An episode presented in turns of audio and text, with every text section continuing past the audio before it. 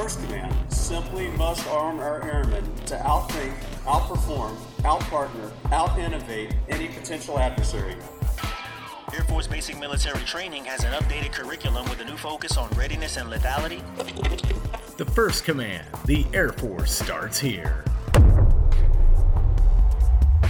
Hey everybody, welcome in to this edition of the Air Force Starts Here, and today a little bit different, kind of like we did last time when Lieutenant General Brad Webb and Chief Master Sergeant Julie Gudgel, our command team here in AETC, held a town hall. We went ahead and posted the audio version online, and this town hall was on Friday, April 3rd, just a couple of days ago, and General Webb spent a lot of time, as well as Chief Gudgel, talking about the why, the strategic importance of why we do what we do here, recruiting, training, and educating exceptional airmen in the First Command. And so you're definitely going to want to spend some time and listen in. We also left all the questions and answers in unedited, so excuse me up front. I may have had a few gasps. I'm sorry, Belinda, I didn't know the answer to your question, but I will say that there were a lot of great questions asked during the town hall, so we hope that you enjoy listening to those as well. So thanks for tuning in. I know it's been a while since we had an edition of the Air Force Starts Here, so thanks for the subscribe, stream, or download, however you might be listening in. So I'm not going to take any words away from the command team. Let's get right to it. The Air Force Starts Here kicks off right now. Good evening, everybody, and welcome into the AETC Command Team Virtual Town Hall. I'm Dan Hawkins from the Air Education and Training Command Public Affairs Team, and I'm joined by the Commander of Air Education and Training Command, Lieutenant General Brad Webb, and our Command Chief, Chief Master Sergeant Julie Gudgel. And truly, these are unprecedented times as we fight through this invisible enemy called COVID-19. And we know you have a lot of concerns and a lot of questions about the efforts being taken to protect our airmen here in the First Command and also their families, as well as helping support the community and how we also execute our mission of recruiting, training, and educating exceptional airmen. And we're going to talk about all of that tonight. And sir, before we get started, there's a lot to talk about, but right off the bat, I know we really have to answer probably the most important question is the why. The why are we doing this training, the strategic nature of it. Secretary of Defense Mark Esper has been on several forums over the last couple of weeks talking in depth about the strategic nature of what we do as a military and why it's important, and the fact that our near-peer adversaries are watching what we do. So I'd like to start off tonight really talking about the why, because a lot of people have that question. Yeah, Dan, thanks. And I'll get right to that. However, before I do, I really want to take the opportunity to thank the airmen of AETC, thank the families, and thank leadership. As you said in your opening, this is absolutely extraordinary times, highly unusual times, and disruptive. And it's in these kind of crucibles that you see the real true nature of airmen and of service members, and we're seeing that come through in spades. I would tell you, just today, I was watching the Facebook live feed from Shepherd Air Force Base. Colonel Bell and his team were talking. I just was watching the Laughlin one. There's articles from the Kirtland leadership, Holloman leadership. I mean, across the enterprise, leadership is engaged, and of course, you know, the bottom line is there is an importance to the training aspect to our national readiness. So if I was to sum it up, and you heard Secretary Esper talk about this 2 days ago at his press conference, he has three priorities that he's laid out for the Department of Defense, and that is basically people, mission, and partners. So people is about protecting members and their families, but mission is about safeguarding our national security capability. And I think we'll go really deeply into that over the course of this time frame, this hour or so. But the national security capabilities, of course, track directly to training and readiness. Readiness is the direct corollary of training, and so this becomes important. And of course, the partnership aspect is about the whole of nation approach to taking on this challenge called COVID-19. And you're seeing that play out across all of the Air Force, and to include even an AETC. You see a number of missions that are directly supportive of whether it's medical evacuation, medical capabilities, transportation in general, that AETC is participating in. Chief Staff of the Air Force, General Goldfein, gave a press conference yesterday, and he talked about adversaries' ill intentions. There are, and of course, we're not going to be able to go into it in any kind of deep detail right here, other than from an information warfare perspective, it's alive. It's alive and kicking. We need to be cognizant of that. Not to mention them watching how America responds, and in particularly our military. So from that aspect, I would say, and General Goldfein kind of summed it up, it's really not business as usual, but it's business as required. And so what we've been doing in AETC is looking at our tasks. What are those mission-essential tasks that we ought to continue to do, and what are those that can be shelved? And I have a bevy of lists from every one of the numbered Air Forces or their equivalents that we're not doing. But bottom line, training and key components of education, recruitment, that needs to stay. We'll get into it, I think, a little bit later with some of the statistics, but it is amazing to watch the precipitous drop-off of Air Force readiness by shutting down a training pipeline. And I'm glad to go into more detail as we go. And I mean that to apply not just to BMT, which of course is taking a lot of bandwidth currently, but tech training and flying training as well. The other thing I would just say is the United States Air Force, nor AETC, we are not alone in this. First responders, of course, across our nation are heavily involved.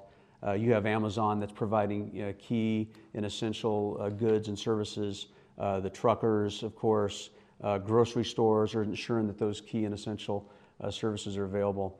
The essential service that the United States Air Force and AETC brings, from training to readiness to national security capabilities, I think is directly linked. And to really kind of anticipate a question that'll probably come from this is, what are the triggers, or how do you kind of gauge this? This is about risk to force and risk to mission. And so at this level of leadership, and it will continue through the NAF level of leadership to wing commander, we will be assessing, and we will be assessing constantly. Right now, and it has been for a few weeks, more of a kind of a gut and a commander's intuition feel. We at all levels of leadership, to include at our national level, are working on kind of the science, to add some of that science to the art. There are modeling and scientific kind of data that's available that we need to get on top of and distribute, that can kind of show where plumes are developing, where, whether it's a bow wave, whether it's a plume, what's kind of happened. That really kind of informs what missions we can continue and what missions we're going to have to shut down when the time is right. It'll be a constantly evaluating. I know that was a very long question to a simple question, but that is a key question, why we're doing it. And I hope that kind of lays the foundation. And Chief, you've talked about it. It's a contingency at home. Those are your words. You've used that. And the airmen out there, understandably are anxious, and they're impacted. And not only that, but their families. So, can you talk to, how important their ability to both take care of their families and execute the mission is, why that's so important to us here in AETC? Yes, Dan. And it really is. It's a contingency, but it's the first time we're doing a contingency here from our home. And I will hear it over and over, Dan. Airmen are concerned about their families. And the number one thing I get is, my family didn't sign up for this. No one signed up for COVID-19. No one anticipated we'd be at where we're at today. But we can take steps to mitigate the risk. I sympathize with you. I have a son and a husband at home as well. And I'm always concerned about the well-being of my family. But what I can do is I can physically distance myself when I'm out and about. I can also take precautions when I get home. Many of you are getting home and you're changing your uniform in your garage. You're taking showers, washing your hands, washing your face before you even have contact with your families. And so you need to do what makes you feel comfortable when you get home.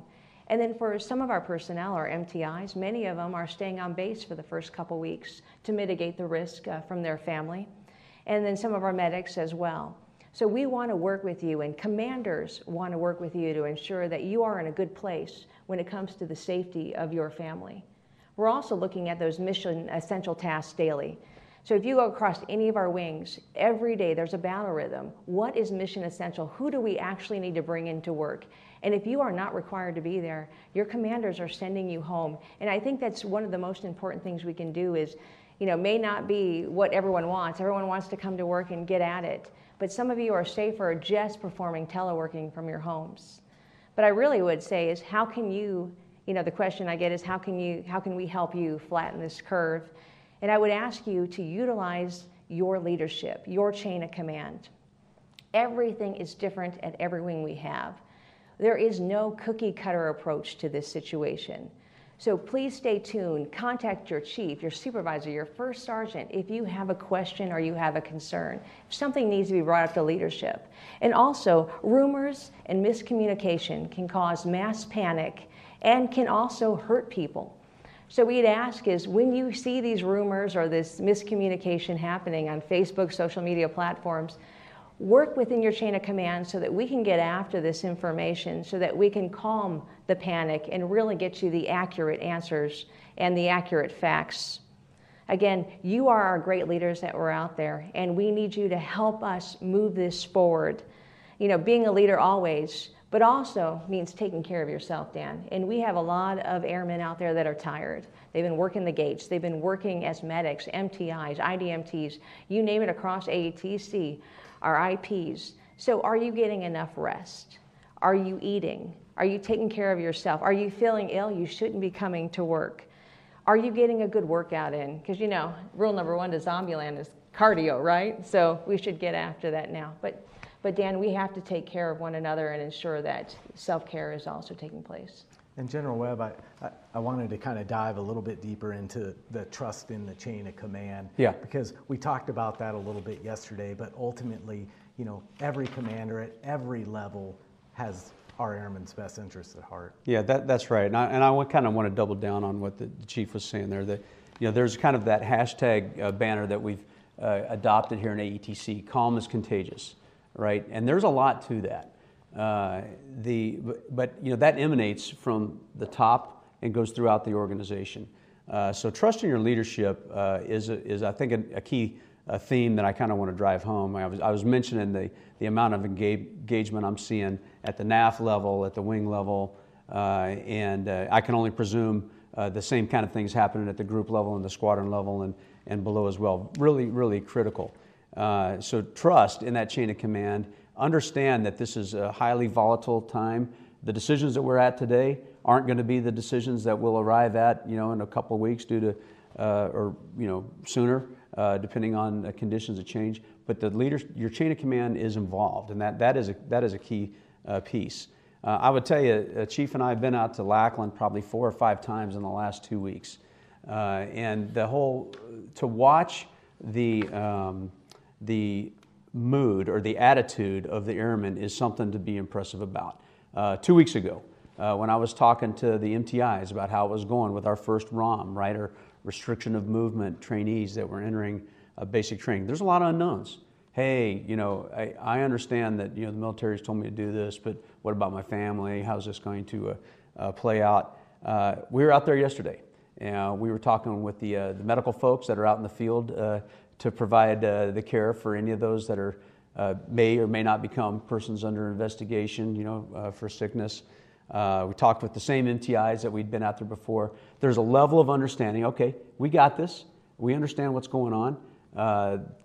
Calm communication is flowing, and we understand where we can navigate and where we can't. That is going to be key, and that is something that I can tell you, leadership at all levels is going to be constantly involved with. And you bring up a great point because we've had a lot of questions come in on various different social media platforms and other avenues from instructors and families who are concerned that, you know, the two-way risk, right? You go to work and you potentially are taking that to the trainees and then vice versa, taking it home to your families. What would you say to all those on the front lines who have to deal with that? And you touched on it, but I think it's important to really address those family concerns that all airmen have. Right, and as a mom, it's my number one concern. Heck, when I go to the grocery store, I change my shirt when I get home. Right now, there are so many unknowns out there, and each family has a different dynamic. So we worked with families. One, maybe they have children or family members who are at risk. Those chain of commands are working with those families to ensure that they're teleworking. We have a few families who have they're expecting children. They're at home teleworking as well. And then we talk about, again, changing your clothes, changing your habits, making sure that you're safe when you get home to change your clothes before you are with your family. You have to do what makes you feel comfortable when you're there. The risk is going to be out there no matter where you're at. And so we just have to practice those good social distancing and then also follow our CDC guidelines to ensure that we're being safe for ourselves. And we take a look at our groups that we have in BMT. And so we get those folks in, we get our new trainees in, and they become restricted and movement flights. So for the first 14 days, our TIs are spending time with them, making sure they're doing okay, but they're keeping their physical distance from them, and they're also physically distancing one another. As they get into the BMT pipeline, they become a control group of people who are now have been amongst each other for the last 8.5 weeks. They've not been exposed to the outside except for our TIs and our instructors.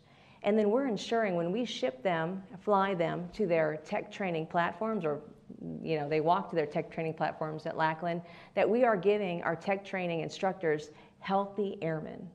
We are not sending any unhealthy airmen out of BMT. We're ensuring that if they are sick or they are symptomatic, we're going to keep them in a status of quarantine or PUI status until those symptoms subside, so that we're not going to put your husband or your wife at risk who is out there teaching our airmen. We have to make sure that we're safe.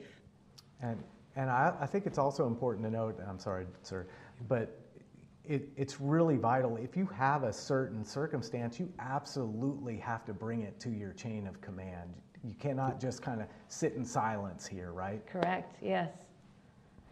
I kind of wanted to add on this, the concept of social distancing. The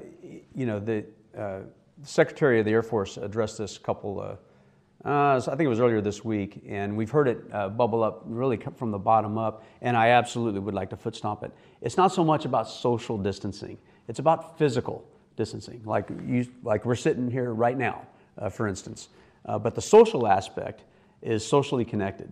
The Air Force has worked really hard on this, as you know, the connection being a key with some of the challenges the service has had in the past. And if that is, it's kind of an unfortunate phrasing if it's misconstrued. It runs the gamut from social media, staying connected, checking in on your wingman, checking in on those that have a diagnosis that are in quarantine or isolation. Being connected socially is absolutely warranted, in fact, encouraged. It's the physical part that we really want to drive home. So the Secretary is trying to kind of navigate that term to, hey, that's really physical distancing is what we're talking about. And a reminder, if you're tuning in tonight, you can drop us a question in the comment section. We're going to get to it. I've got them here teed up, so we're definitely going to get to all the questions. And some of your questions, of course, we hope we're answering for you right now, but we're talking about physical and social distancing, General Webb, but we've had a lot of concern from parents, loved ones, instructors about the physical and social distancing environment in BMT, technical training, flying training, basically any training that we do here in the First Command. And, it's hard to put a pin on it, but Secretary Esper talked to it a couple days ago. Yep. In terms of there's not a perfect solution in place. Yeah. Because of the nature of our business. That's right. It's, if the chief was saying it's business as usual, it's not business as usual, but business is required.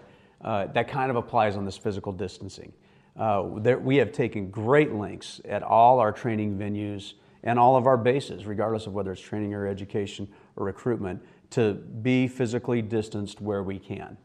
We cannot continue to do our mission and be physically distanced 100%. So it's that assessment of what should we not be doing or what do we assume some physical closeness on. BMT, we got it down pretty well. It's spaced out dormitories. It's spaced out the number of, for instance, instructors that are required. There are courses in tech training that you simply cannot get 6 feet away and be able to do your job. Leadership at all levels is assessing what needs to stop, or if it has to continue, how are we going to mitigate that? It's, again, it's about risk to force and risk to mission. Flying, you know, the Secretary Esper in his comments brought up flying as one of those things. Hey, if you're in a bomber, there may or may not be 6 feet of separation. Do we need to continue to fly bombers? Yes, we do.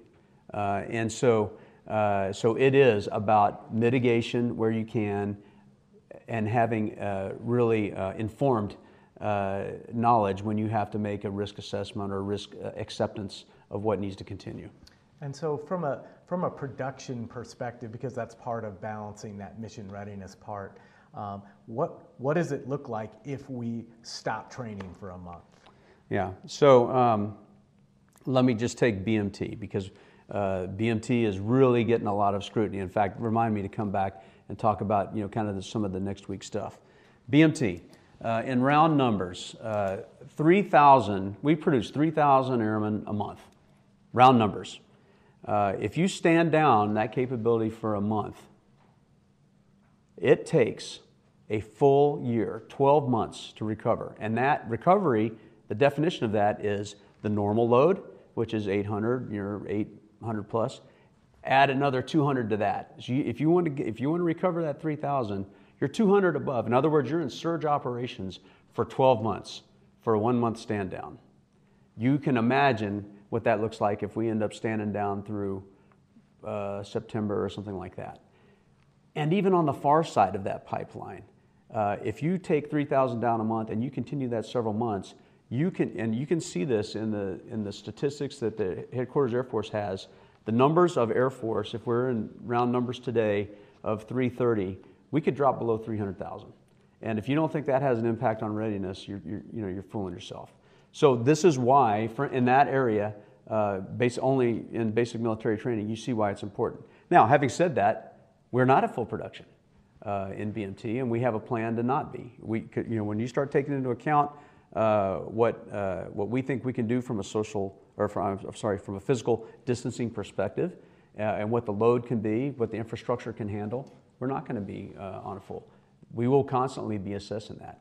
So you take that kind of model of impact and of drop off of readiness, you apply that, from the steps beyond. BMT's one of the first steps. You apply that to tech training. You apply that to flying training, and it doesn't take very long for you see, if you didn't think the first command was relevant to the readiness of the United States Air Force, you're seeing it in spades right now. AETC is absolutely critical to the readiness of the United States Air Force. So when you talk about, the technical flying training enterprises, there's a ripple down effect starting at the very beginning, like you talked about. We have a question in about what the contingency plan is if large numbers of mission essential airmen do get sick. Is there a plan, and how do we continue, if the virus spreads? Yeah, I'll let you jump in here if you got to add additive stuff for this, Chief. But here here in San Antonio, which of course is a big city. We are already seeing a kind of a big increase, but also at Keesler Air Force Base, which, in both of those areas, which are kind of key hubs from a training perspective, we are blessed to have dense and immense medical capability. So with the 59th Wing and all of their capabilities that they bring to bear, the medical capabilities allow us to stay in front. And they are doing some of the best modeling on what is happening over time, what is happening in the very areas that we have available. So we are constantly assessing. It's not a secret that we've had several COVID positives pop in BMT, for instance, and but it has been very manageable, we just need to constantly assess that. By and large, those have been the positives that we have seen are in those ROM, restriction of movement flights, or I should say squadrons. And so, of course, that begats a number of isolations, but it's limited. It's a limited number because we've limited the amount of interaction that's already occurring. If that starts to change, that immediately changes the calculus. And I'm not going to sit here and be Pollyannish and say that we are not going to see something that blooms larger or not. I'm very confident. Like I said, I've been walking the terrain with our medics on how we have kind of set up for that. We're organized very well for it. Once they're at Lackland and once they're at their tech training bases, they're in a really good and secure environment. You know, as the chief said, we don't control all the variables, and this is an insidious, invisible enemy that we're fighting. You know, this virus. So I can't emphasize enough that constantly evaluating and reevaluating that stance will be key. Yes, sir, and it's not just basic training. We have phenomenal leadership across AETC when it comes to flying training or the education piece or officer training school currently at Air University. So we are ensuring that we're looking at the variables every day. Those commanders are in direct contact with General Webb daily to ensure that we are assessing and mitigating risk. And it's changing. I don't think we come to work any day knowing what's going to happen. It is a fluid situation, but we're rolling with it. It's changing today. Yeah. And it goes back to leadership, and we had a question from Stephanie, and I wanted to really ask this and give you the opportunity, sir, because I think it's important. She says, what would you say to those who feel that leaders are not being transparent enough in this situation and have maybe lost faith with their leadership? Well, I would hope that they're not losing faith with their leadership. What I'm witnessing and what I'm gathering from, you know, my walkabouts, which have been, you know, plenty here, you know, albeit, you know, here locally in the San Antonio area, leadership is engaged. Leadership is involved. I just mentioned in my opening comments, I don't believe that there is any installation commander within AETC that isn't out actively talking to their charges on social media and in person. I mean, you can see it. All you got to do is dial it up on Facebook. If it isn't, I'd sure like to know about it. I don't think that's the case. But if there is a perception that leadership is being holding cards close to their vest and that we're not really providing them the data, I think that's a misperception. And I think it's a misperception because this is constantly changing. You know, we're working on talking points for the secretary, who's meeting together with all the secretaries, to include the Secretary of Defense, on Monday. On some of the very basics of military readiness. These fundamentally change the equation, and it may be so. It's certainly been that way in the last 2 or 3 weeks. It may be so again next week, and that may be being perceived as leaders aren't involved or holding cards close to their vest. The fact of the matter is the truth is changing. And, you know, we talk about mitigation, and, you know, commanders are doing the best they can with the resources they have in terms of guidelines from the CDC and local health authorities.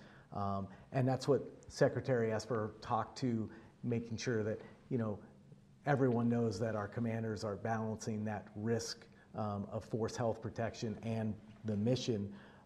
But can you talk to some of the preventative measures? We have a couple of questions related to preventative measures, such as PPE on the flight line for the flying training wings, and also a question about the CDC and President's announcement of the use of face masks and how that will be addressed in the Air Force. You got the memo, sir. I'll follow up after you hit some of the other. So, depending on where our individuals are working at. So on the flight line, we're trying to spread people out as much as we possibly can, and PPE is already very relevant on the flight line. But we talk about masks or face shields. We have to take those things into account. We have goggles. We have various things that our airmen can put on. And commanders really are assessing those in the field. The same thing, we take a look at our medics. They're shielded up, ready to go. They need those masks. We look across AATC with someone who's working by themselves in the office. Maybe PPE isn't going to be necessary, but I think we talk about this whole physical distancing thing. We have to continue that. There is not enough PPE that our medics have to go around to the entire Air Force. So the question I think you're getting at is, can our individuals wear PPE, additional PPE if they desire? Is that the question?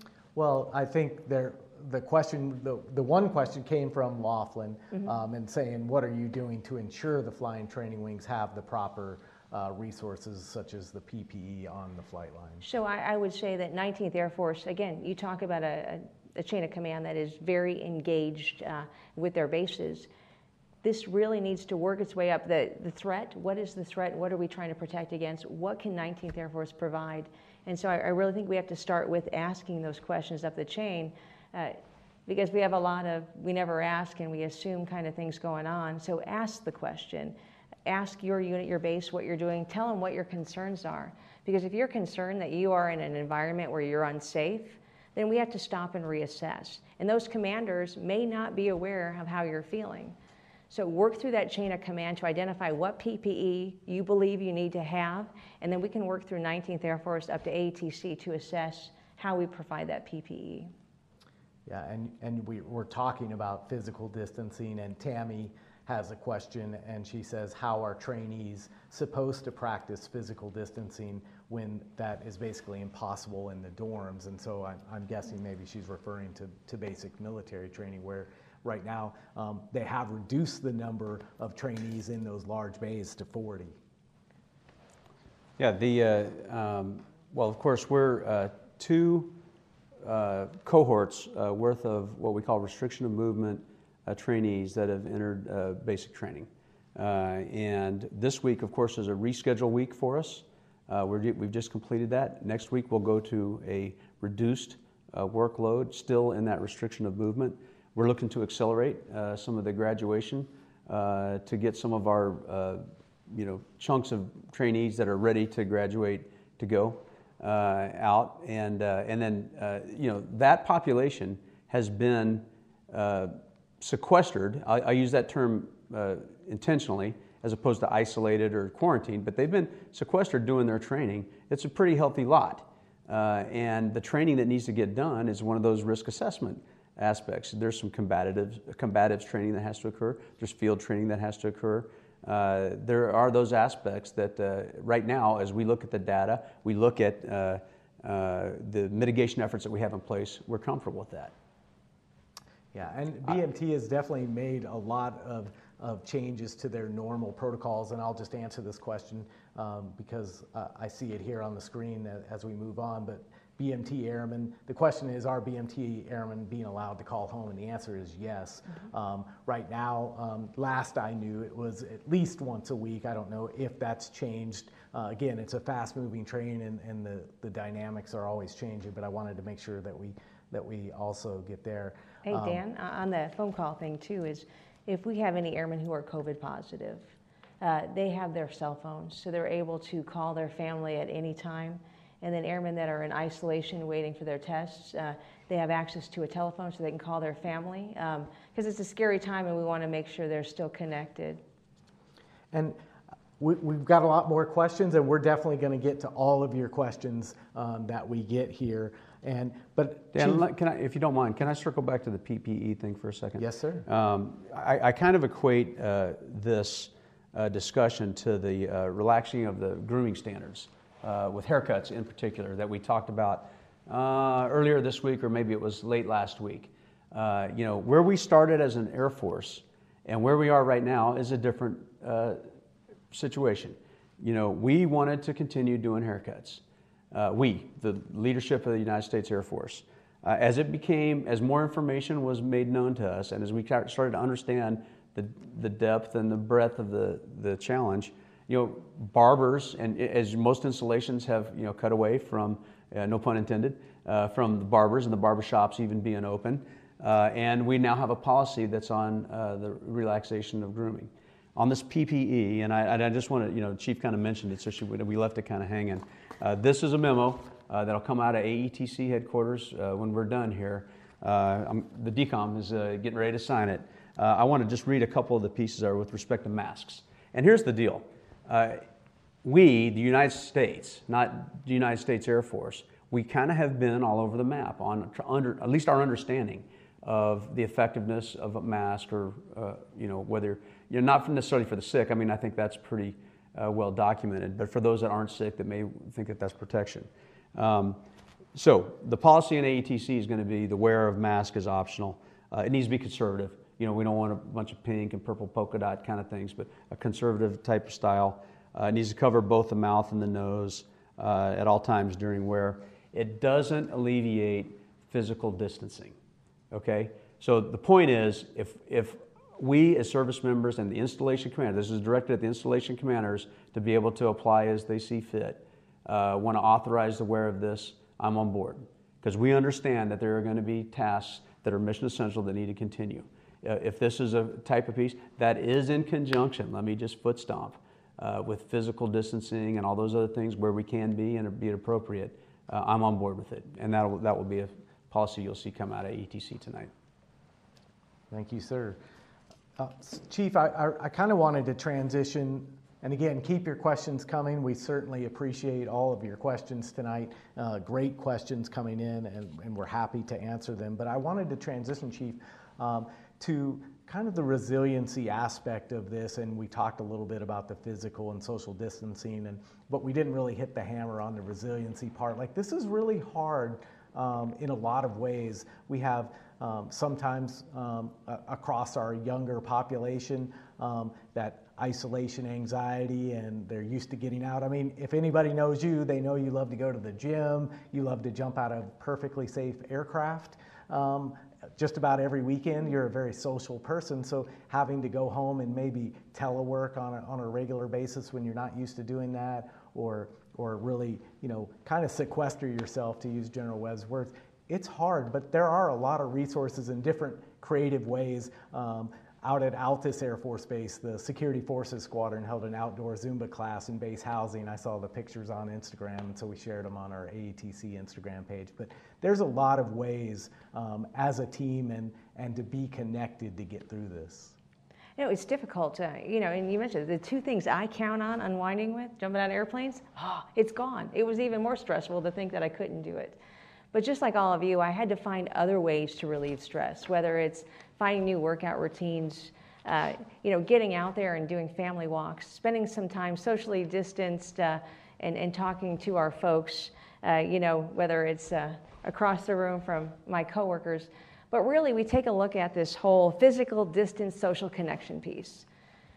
So we are doing Zoom meetings. And actually, one of my friends the other day, they have a, every time they have a Zoom meeting, they have to dress up differently, and they have a different theme to every Zoom meeting.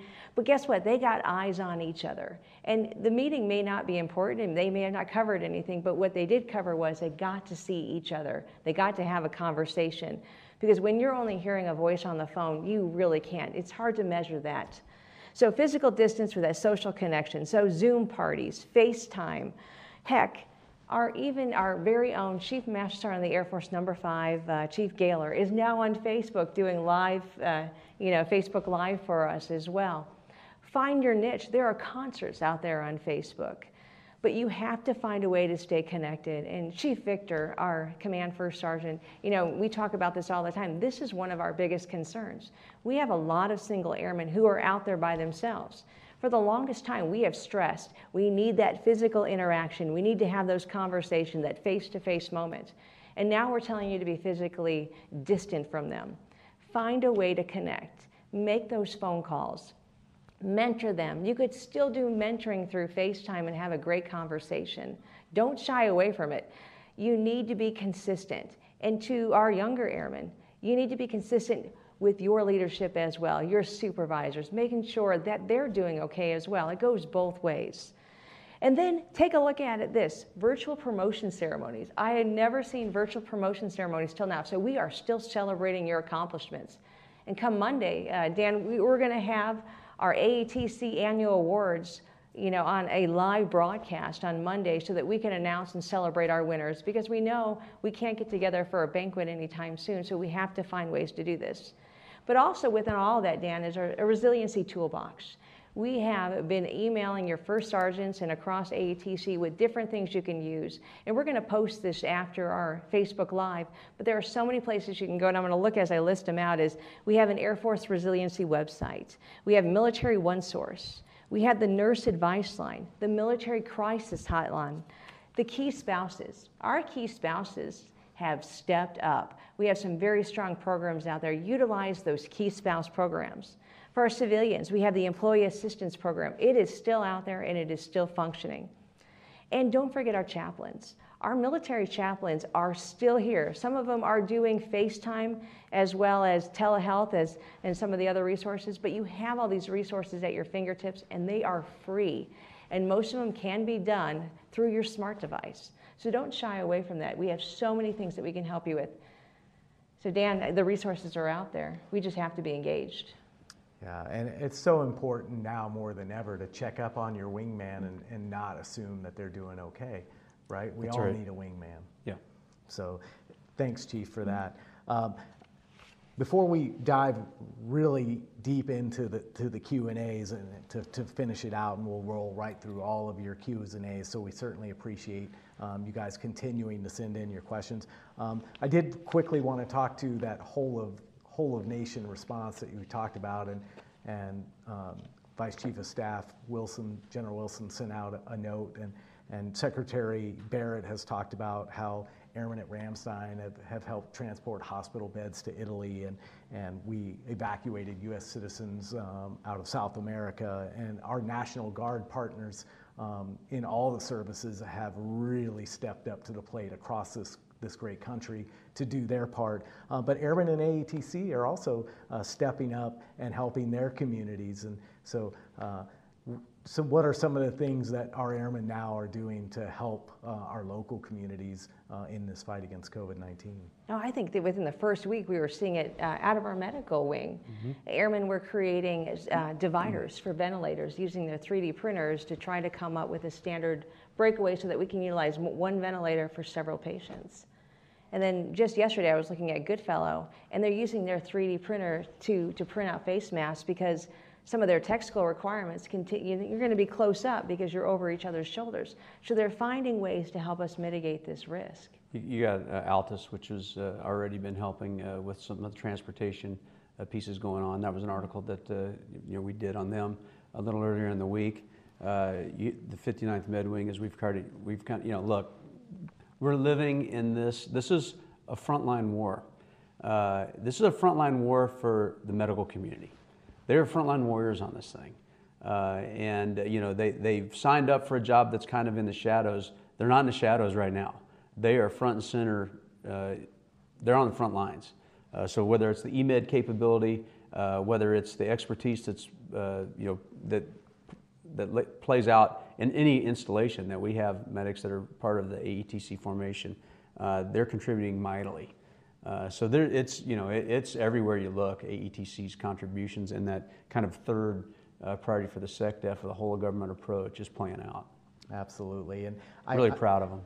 I wanted to touch base because you talked about Operation Blue Hero that Altus participated in, and that's transporting BMT graduates to technical training, and we saw various ways to do that. But can you tell us a little bit more about one of the questions that we have is how you plan to protect airmen as they transit to technical training, and then even on the flip side, we have some parents who are concerned that their airman is being, sent to their first duty station, and what's the plan for them to travel and get there in a safe manner?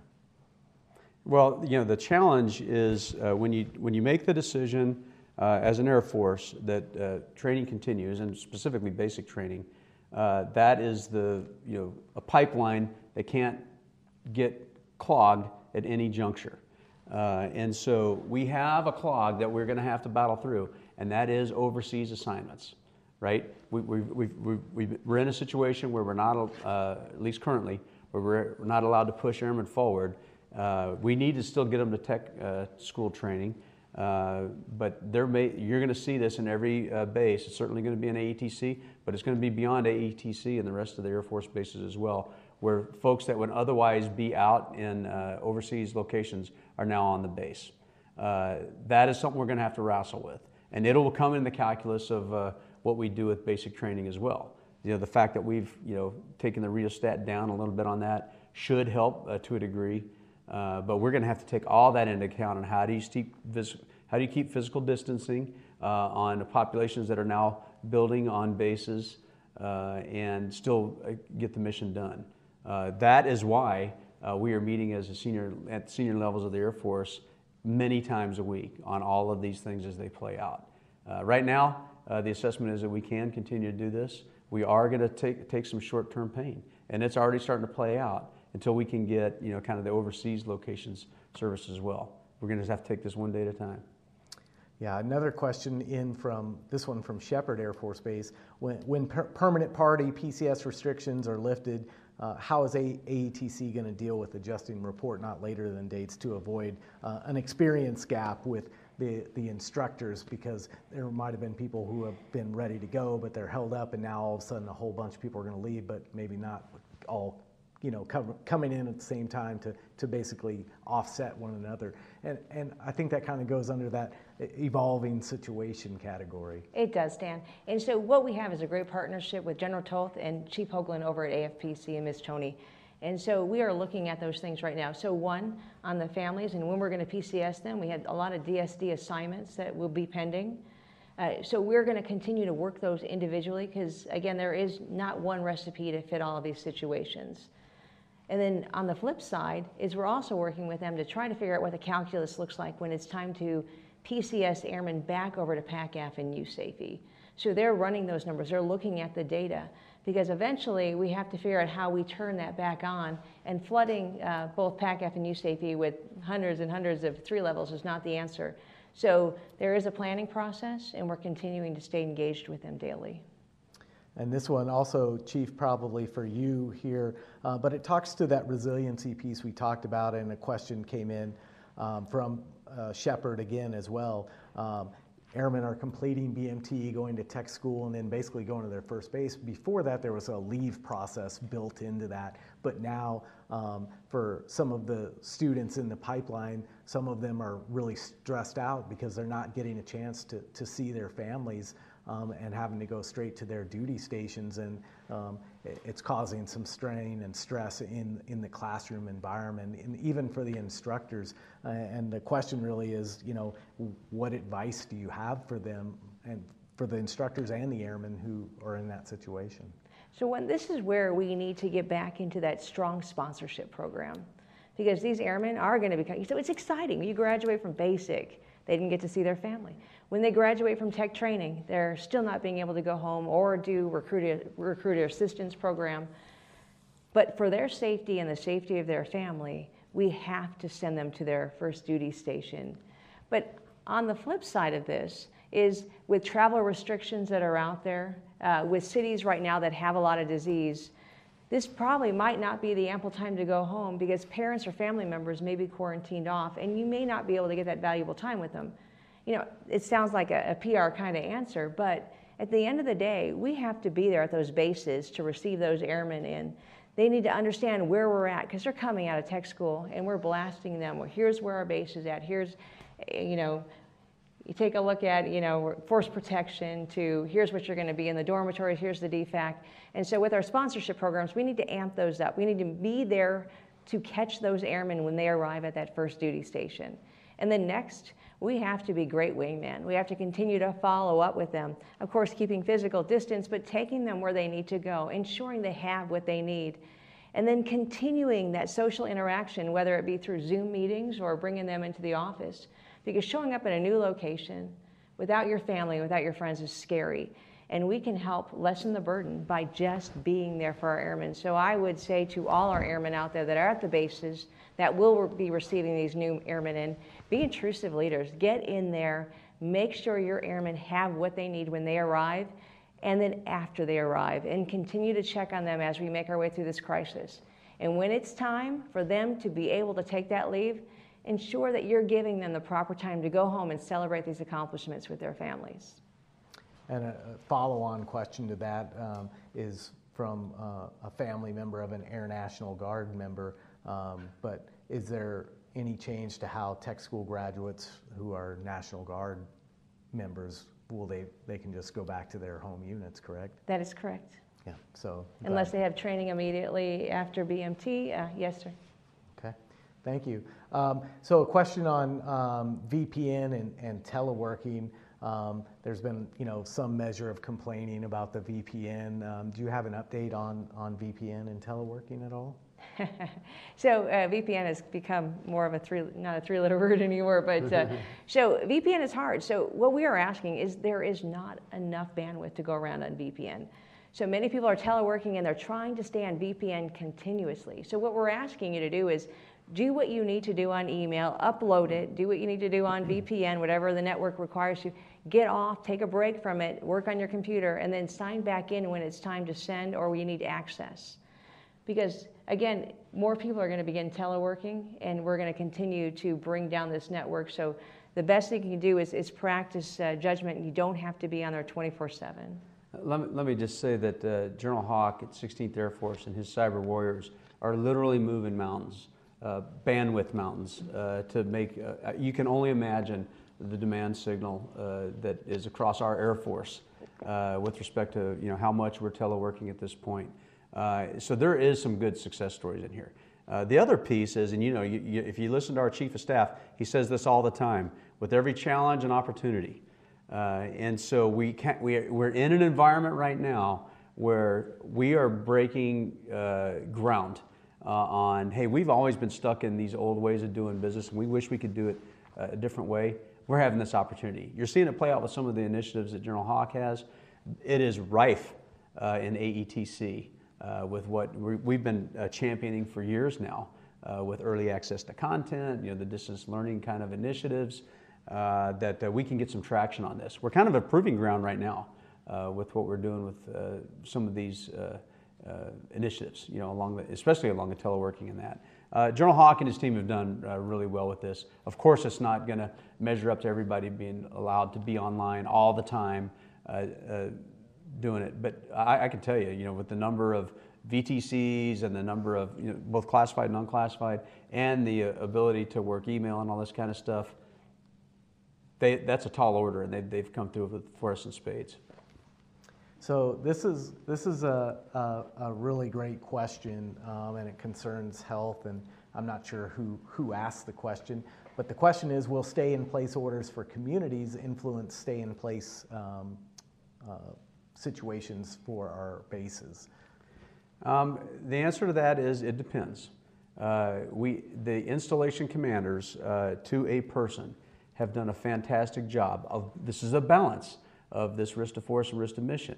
This is another kind of equation on that. What is local guidance in the various states, and what is part of our national charge, which is preserve national security capability? And so where we can elegantly balance that, that's what our installation commanders all the way up through the chain are trying to do. There may be some deviations from that.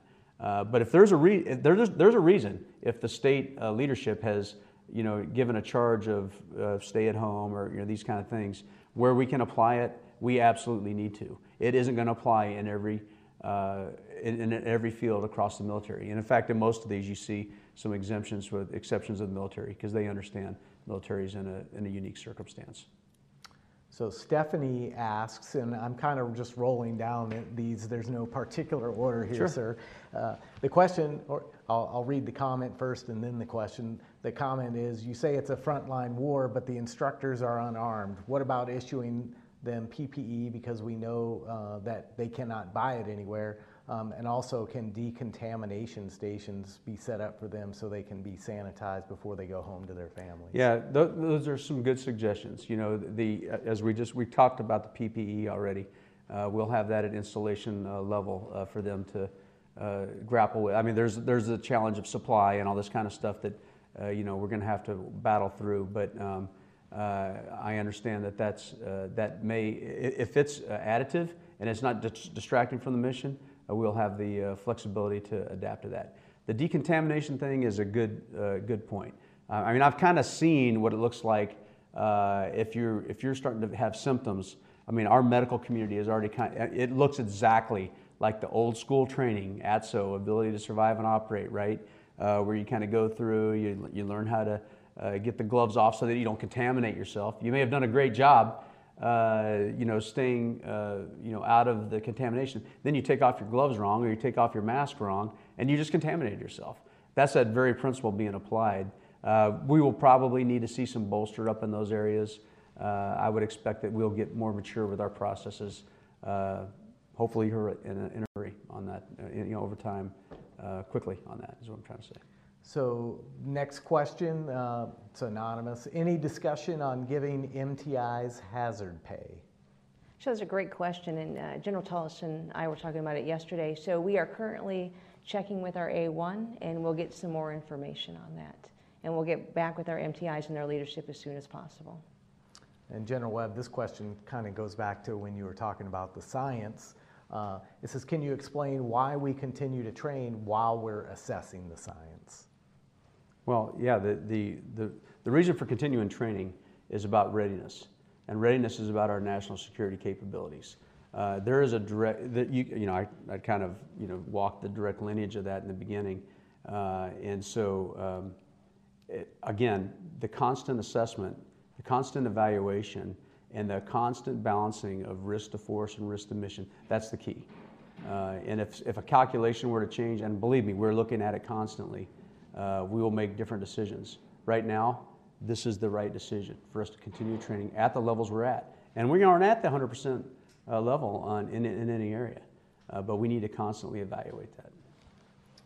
The next question comes from Adrian, and Adrian wants to know, has AETC looked at utilizing past instructors to teach supplementary or advanced training to meet UTC training requirements? So yes, we have, I have to say, 2nd Air Force, General Tullis and her team have been all over this. So we are looking at past instructors and those AFSCs to see where we need to bring them in, and they're currently working that objective right now. This question talks to Mission Essential, specifically as it comes to OTS, and why is it important to keep that mission going? Why is OTS important to keep going? Yes, same reason as we talked about on BMT. We just started a new class this week, OTS. They've had the great vantage point of watching what we've been trying to do as we modify both basic military training and tech school training as well, and be able to apply that to their unique circumstances. But so far, so good. And for all the same reasons that we've kind of laid out before, OTS is absolutely critical. And this one comes from Sarah Joe, and she says, for maintainers supporting AETC training the student pilots, there's not a practical way to social distance, nor is there practical ways to mitigate the risks associated with COVID-19. She's basically asking if the exposure risk to instructors, family, and friends is not worth pausing the training. I know we've talked about it, but I wanted to ask her a question because she took the time to ask it. Yeah, sure. Again, and the chief has laid this out as well. His direction has always been to allow decision making at each unique area. Every installation has unique circumstances. And he wants his installation commanders empowered to make their decisions for their unique circumstances. It may be that we get to some point in some area where it isn't practical. It isn't within the risk to force, risk to mission calculus. It's too great on the force. But I'm confident that our installation commanders are doing a top-notch job at every one of our installations on those precise eventualities. And General Goldfein even said it. He said every base has a unique dynamic, and a one-size-fits-all approach simply doomed to fail. And so those commanders at each of those installations and wings has to make the best possible decision. This question comes in talking about new recruits at BMT. Are they given a COVID-19 test when they arrive? That's negative. They don't, unless they are showing signs or symptoms towards COVID-19. So when they arrive, they come to the airports. We used to put them all on this bus and smash them all in there, and now they are separated on the bus. They're not sitting next to each other. The bus is wiped down after every pickup. Once they arrive at the Finkson Reception Center, they're asked again. They're still they're physically distanced, and they're asked questions about their health. Have you been sick in the last 2 weeks? We continue to ask those questions at MEPS prior to coming as well. If they are, then we need to move them right over to our medics so they can assess to ensure that they're safe to continue in BMT. If not, they'll be quarantined off into the isolation area until we can have the test results back. But, and remember, we are putting all our new trainees, and have been for 3 weeks now, in what's called restriction of movement. And so they are isolated from the rest of the population for 14 days to go through that. And frankly, the decision's been made to, you know, as we've gotten through the 14 days on this first tranche, we're going to continue. I would call it, I'm not sure that the team over there at Lackland calls it that, but I call it kind of a modified ROM. So we're adhering to most, if not all, of the ROM standards continually, and probably will through the duration of their BMT, you know, training experience. And there was news last week about a proof of concept BMT at Keesler, and Urban wants to know when that proof of concept plan is going to go live. Yeah, next week. You know, that's the General Tullis initiative. This is an example of every challenge and opportunity. It occurs to her first of all that we need to have some redundancy. We need to have a backup plan. We need to be prepared for an eventuality. Keesler has some capacity. She's shown it. We're going to execute it. Now it's a proof of concept. We're certainly going to learn some. Hopefully, mostly good. There might be some bad from it, but yeah, we're going hot with that next week. And Dan did. We've never moved BMT except in the 60s when we moved it to Amarillo, only because of meningitis breakouts. And in our history, we've never stopped BMT. To have two locations like our other services do to look at this proof of concept is a genius plan, because I know since I've been enlisted, we have been asking this question is, why do we have one location versus two? And I tell you what, General Tullis and her team have been digging into that from the day she got there. That and now with this proof of concept, we will learn so much. This is going to be an excellent opportunity. Brandon, this is a recruiting-based question. Brandon Taylor wants to know if there's a plan in place to reopen MEPS in areas affected and shipping to BMT sooner rather than later. If I understood the question correctly, there are a few MEPS that are down and have been shut down. Yes, sir. I mean, eventually at some point they're going to reopen. One of them's New York. I mean, that I think is going to be affected a while. New Orleans, I believe, is one. Let me take this opportunity, though, to kind of parry to recruiting. You want to talk about, you know, every challenge and opportunity. We have gone through this almost fully virtual recruitment scenario where everything is done, you know, policies that we couldn't get past for years of being able to do signatures online and get through a lot of the, you know, the bureaucratic processes online, we're breaking through right now. I've asked General Leavitt today, hey, do you have a sense yet of the feedback on how, you know, how has this affected recruitment, positive or negative? And you know, it's a little bit early in the process. We've only done this for about a week and a half or so. And she's going to get back to me with some of the, you know, kind of the feedback. But there are, if for nothing else, we've got a lot of good processes that we'll be able to sustain through this. The MEPS piece, specifically to the question, they may be affected for a while. I mean, that's going to be very locality dependent. So we appreciate all your questions. Adam wants to know, well, he actually says, I've heard that initial flight training may be changing for CSO Combat Systems Officer pipeline students. Do you offer any insight to initial flight training? I know General Wills is looking closely at that. There are going to be some effects to that. I don't want to get ahead of the analysis that he's doing. But yes, I mean, I think there will be specifically in the, I think maybe it was specifically with some of the CSO training, there will be some effects, and we'll let when General Wills has gotten the appropriate analysis on that, it'll be forthcoming. And Jack, kind of tagging on with flying, wants to know if just regular flying training will continue as normal, and you ought to, but I wanted to make sure he knew we saw his question. Belinda has a question. She says, I'm a civilian retiring at the end of April. I was told that retirees are exempt from the 2-week telework, which started on March 30th. I have a health risk with with I won't tell her personal business online here, but it says, I thought I'd be on the first 2 weeks because of my condition with plenty of time to prepare for the retirement process. I'm trying to understand your question here, Belinda. I'm sorry.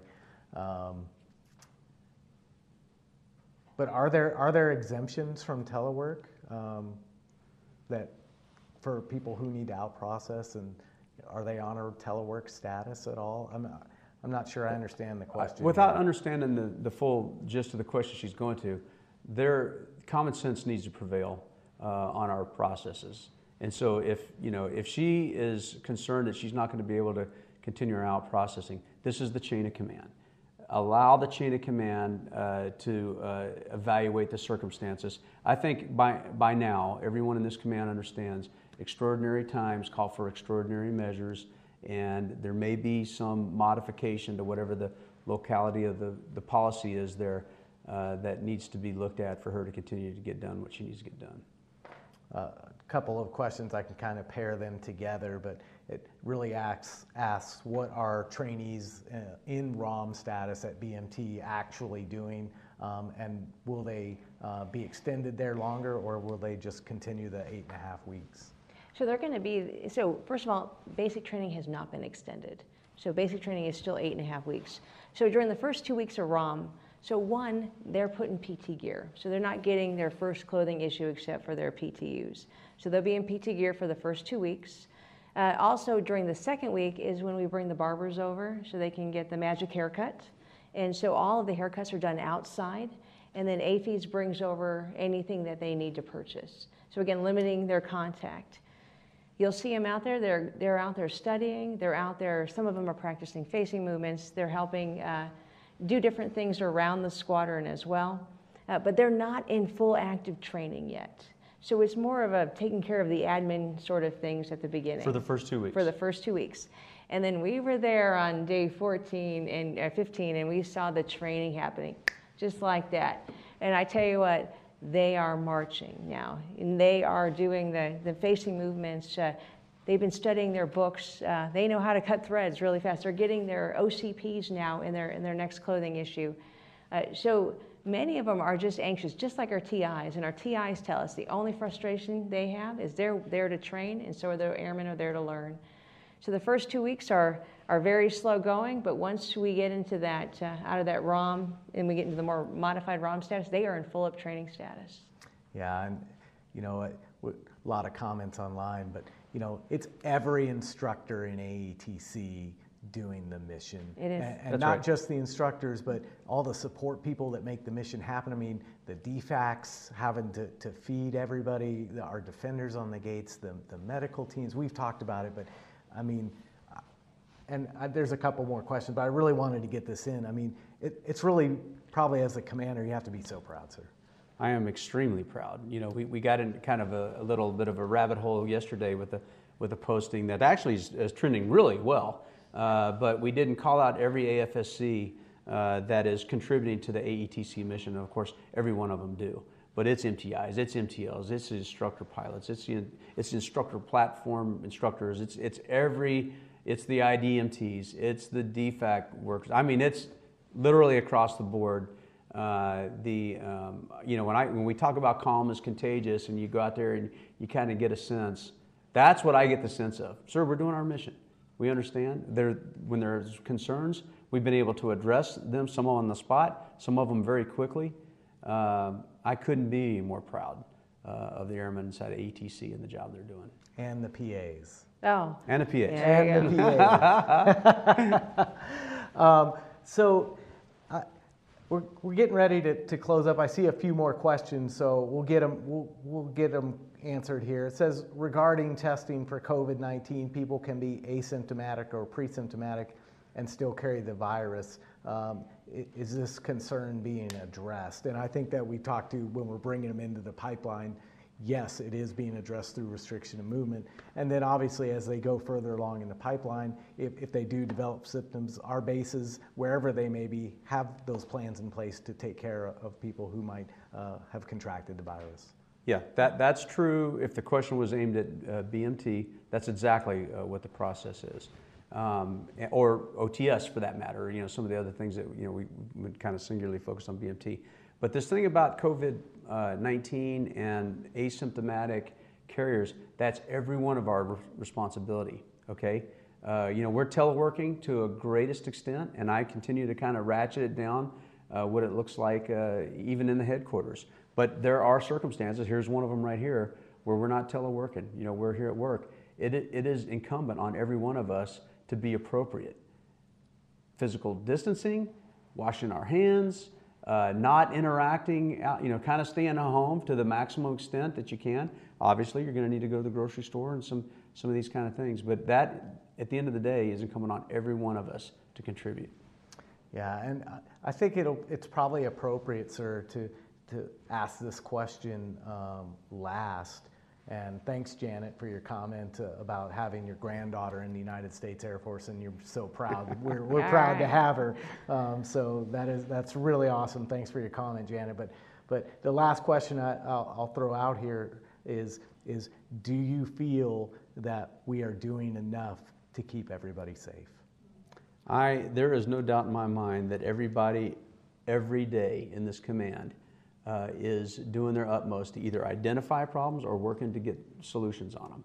And that is where I come back to, you know, kind of my overarching points on this, is one, to thank you, the Airmen of AETC, and all that you are doing every day to get after what has been laid out as our three priorities: the people, the mission, and the partnerships in this whole government approach.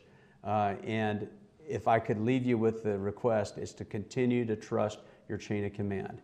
Your installation commanders on down, and your leadership on up from the installation level is doing their level best to grapple with circumstances that are changing hourly. And that last phrasing, you know, the kind of the hashtag that we have out there, calm is contagious. I'm telling you, set that tone. That is what I've seen across our command. That's what we need to continue to set. That is key, because it is contagious. If we keep our heads about it, if we keep our wits about us, if we continue to respond to contact, we gather, be proactive in our kind of our, you know, data gathering to add to that kind of intuitive decision making that we've been doing here to date, we're on the right course. Chief. So something that General Webb said at the beginning of all of this, not at the beginning of the session, but as we went into the COVID crisis, he said, we don't back down, we rise up. And that's exactly what we're doing here in AETC. And can't foot stomp that enough, is get with your chain of command and tell us what right looks like, so that we can continue to make things safe for you and your families and continue our training missions. And just a big thank you for everything that you're doing. So a couple of admin reminders before we sign off. I want to let you know that General Goldfein and Chief Master Sergeant of the Air Force, Kalitho Wright, are going to have a town hall on the Air Force Facebook page on Monday. That starts at 3:30 p.m. Eastern Time. So please, if you have the time, tune in so you can hear what General Webb's boss and Chief Master Sergeant of the Air Force have to say. And then also, don't forget, Chief mentioned it, but we are actually going to virtually announce the AETC annual award winners on Monday night. And it's not the normal way we like to do this, but obviously in this unprecedented time, it's still the right thing to do to recognize people that have went above and beyond. Yes, Dan, we're excited about Monday night. So that's gonna wrap it up for our town hall tonight. You can continue to follow our AETC social media accounts, the AETC command team. They're on Facebook, Twitter, and Instagram as well. So if you have questions or comments, never feel shy. Chief Gudgel's on there on all hours of the night. I don't know what time she either goes to bed or wakes up in the morning, but it's pretty darn early. So from all of us here at AETC, thanks, so long, good night. Good night. Lots to unpack here on this edition of the Air Force Starts Here. The AETC command team really laying out the strategic why of what we do here in AETC so eloquently. So thanks to General Webb and Chief Gudgel. Reminder, you can follow just about everybody on social media, to include the command team. They're on Facebook, Twitter, and Instagram, as well as AETC. We're on all three of those platforms as well. General Wills, the 19th Air Force Commander, and his command chief, Chief Master Sergeant Eric Thompson, they're on Facebook and Instagram. And Chief Bass, the 2nd Air Force Command Chief, she is also on Facebook and Instagram as well. So plug as well for all of those public affairs offices out there doing a great job, I would say an awesome job of keeping everybody informed. If you need information for your particular installation, make sure you check out your base website and your base social media accounts. They're really your best source of localized information. And so we'll sign off on this edition of the Air Force Starts Here saying so long, stay safe, and we'll talk to you next time on the Air Force Starts Here.